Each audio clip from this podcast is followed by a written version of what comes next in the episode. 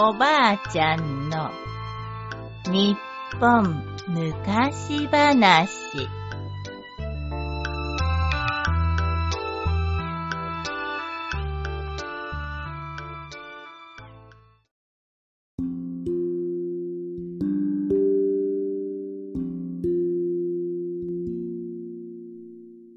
じじばばかぼちゃ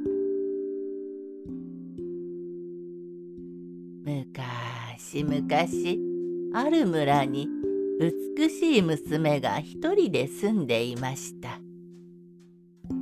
あおじいさんとおばあさんが欲しいな。といつも思っていました。ある日のこと娘がかぼちゃ畑に立っていると裏山からガラガラドスンと一匹の鬼が落ちてきました。鬼は頭や腰を強く打ったので、痛い痛い痛いよと泣いていましたが、村人たちは怖くて誰も鬼のそばへ寄りません。でも娘だけが赤い帯をビリビリと破いて痛いところに巻いてあげたのです。それから家へ連れて行き鬼にごちそうをたくさん食べさせてあげました。すると鬼は「これはうまいうまい!」と腹いっぱい食べてから「お前はなかなか親切な良い娘じゃ。この小槌をお前にやるから、これでかぼちゃを叩いてみるがよい。と言ったのです。ありがとう。